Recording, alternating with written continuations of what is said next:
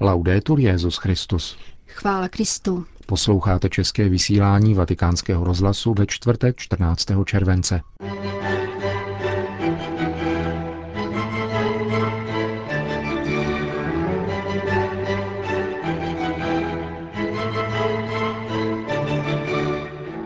Po krátkých zprávách dnes uslyšíte závěr eseje o kazuistice, která odporuje zjevené pravdě, od belgického morálního teologa Michela Schojance. Pořadem provázejí Milan Glázer a Jana Gruberová.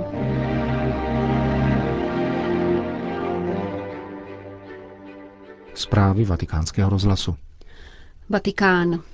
Křesťané a muslimové se musí společně postavit proti náboženskému fanatismu a prosazovat pokoj a bratrství, řekl vatikánskému rozhlasu monsignor Miguel Ángel Ayuso Gishot, sekretář Papežské rady pro mezináboženský dialog, který se včera vrátil z Káhyry, kde navštívil muslimskou univerzitu Al-Azhar. Jeho schůzka s představiteli této nejvyšší sunnické akademické instance se uskutečnila dva měsíce po návštěvě vrchního imáma této univerzity, šejka Ahmada al-Tajíba ve Vatikánu. Monsignor Gishot pro posluchače naší rozhlasové stanice zhodnotil svoji návštěvu v Egyptě. Považovali jsme za důležité pokračovat ve stopách našich dřívějších jednání, která byla zahájena v roce 1998. Snažili jsme se a budeme se koncem září a začátkem října tohoto roku snažit dále rozvíjet témata výchovy, rodiny, mládeže, přínos věřících k míru, roli ženy a podobně, tedy prvky, které nám mohou pomoci. Na jedné straně odmítnout zneužívání náboženství, na druhé předložit pozitivní hodnoty, které v náboženství a v našich náboženských tradicích existují a pomáhají nám překonat těžkosti, s nimiž se dnes setkáváme.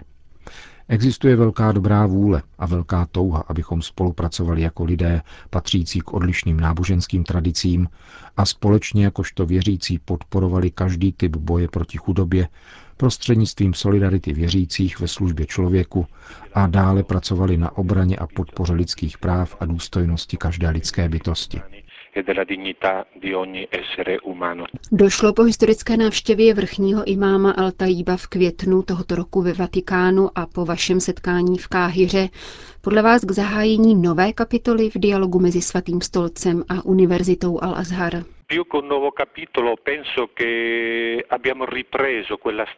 Více než nová kapitola. Myslím, že jsme navázali na cestu zahájenou v roce 1998 a na tomto setkání jsme měli znovu možnost se o tom přesvědčit.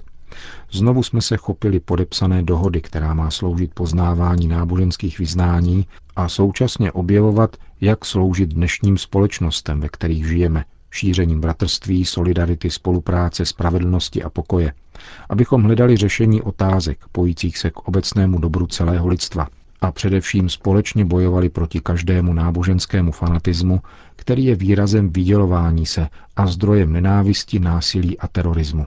Role Univerzity Al-Azhar a role Papežské rady pro mezináboženský dialog v katolické církvi je tudíž opravdu důležitá.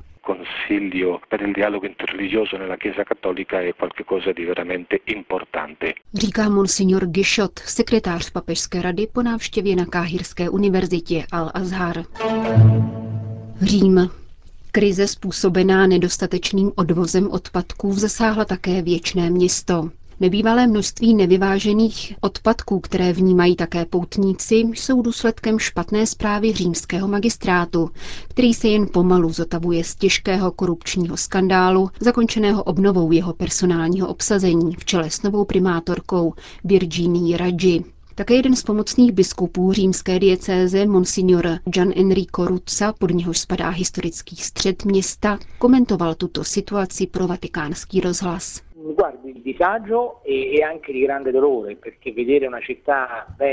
E Nelíbí se mi to a velice mne to bolí. Vidět tak krásné a významné město jako Řím v tak špatné situaci, jakou vůbec nepamatuji. Vyvolává to velký smutek. Možná jsme podlehli dojmu, že je to nevyhnutelné a že se nedá nic dělat.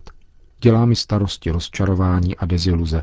Řím však má mimořádnou potenci a je zapotřebí aktivovat všechny možné cesty a spolu zodpovědnost občanů a veřejné zprávy, aby se opět rozzářila pohostinná tvář tohoto města.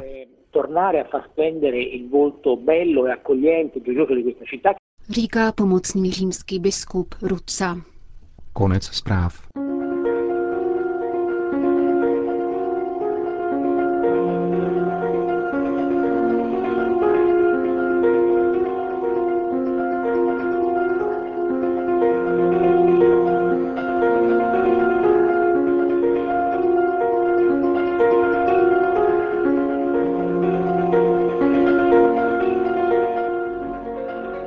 Nyní nasleduje třetí a závěrečná část eseje belgického profesora morální teologie a člena Papežské akademie věd Michela Schojance o dnešní kazuistice, která sofistikovaným způsobem odporuje zjevené pravdě. Autor ukazuje, jak je ve jménu pietismu demontována morálka křesťanské víry. Diskuze, které proběhly na mimořádné biskupské synodě o rodině, vyjevily odhodlání, se kterým skupina pastýřů a teologů neváhá podkopávat věroučnou soudržnost církve. Tato skupina funguje na způsob strany, která je mocná, mezinárodní, bohatá, organizovaná a disciplinovaná.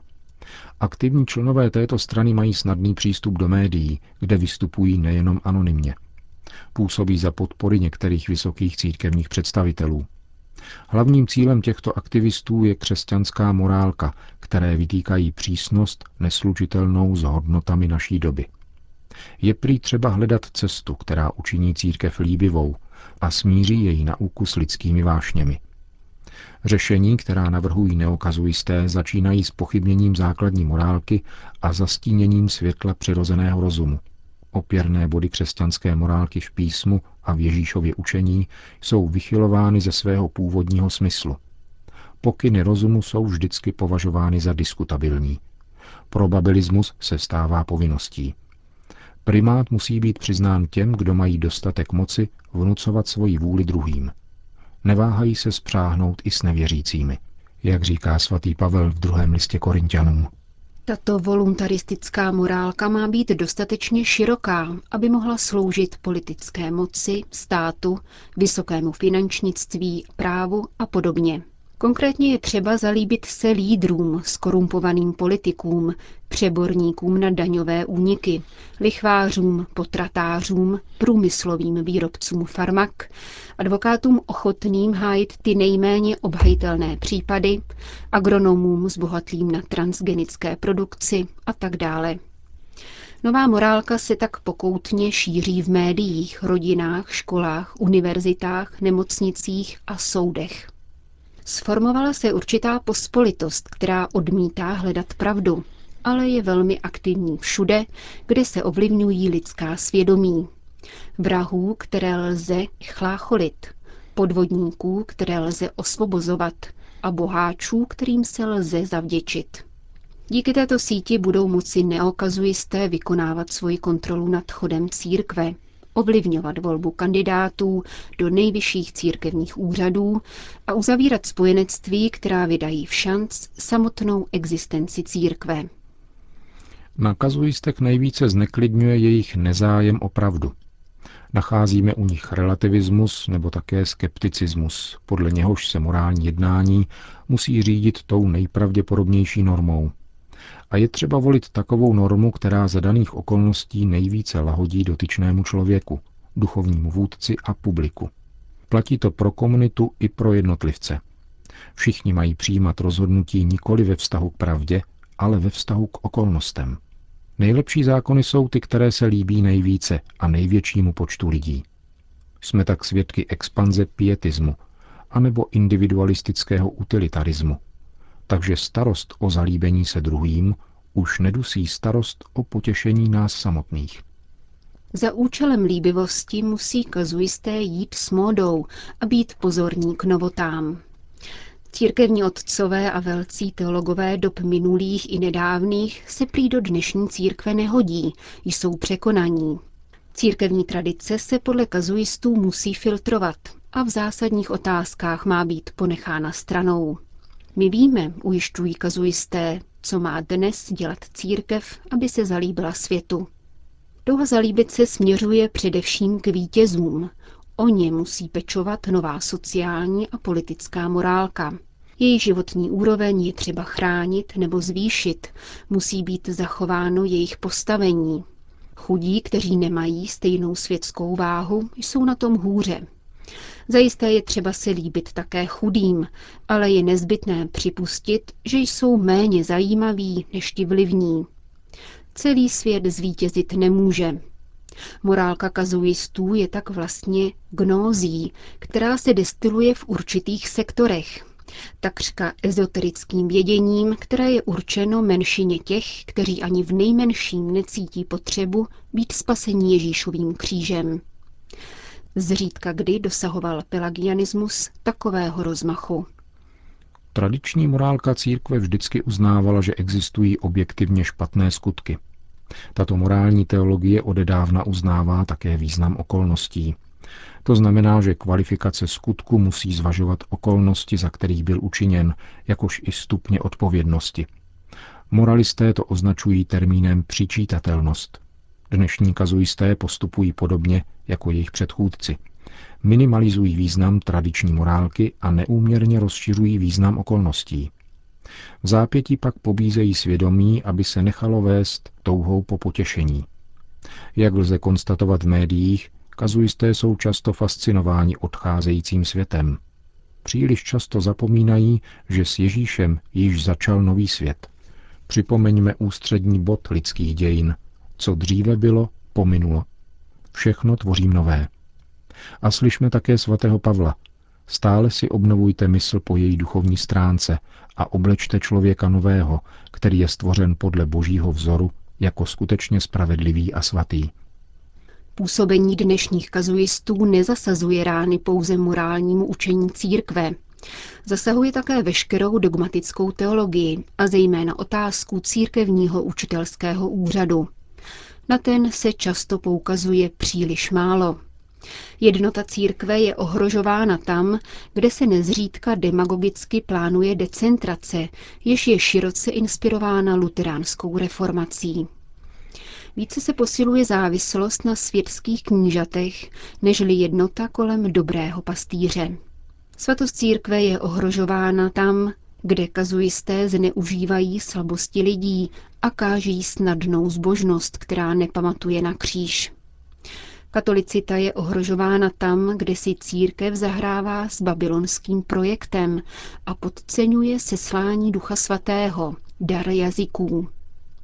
Co pak právě duch není tím, kdo schromažďuje různosti těch, které spojuje stejná víra v božího syna Ježíše?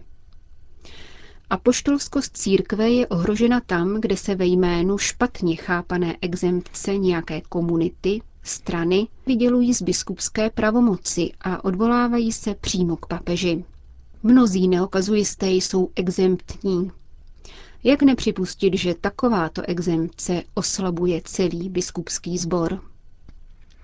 To byl závěr eseje Michela Schojance o kazuistice, před níž často varuje papež František.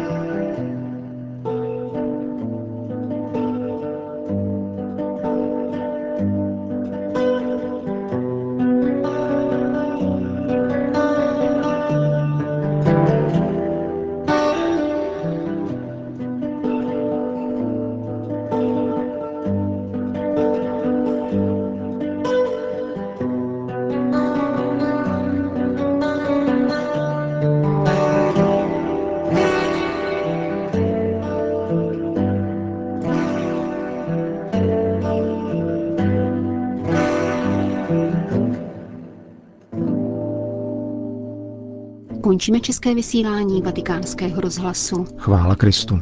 Laudetur Jezus Christus.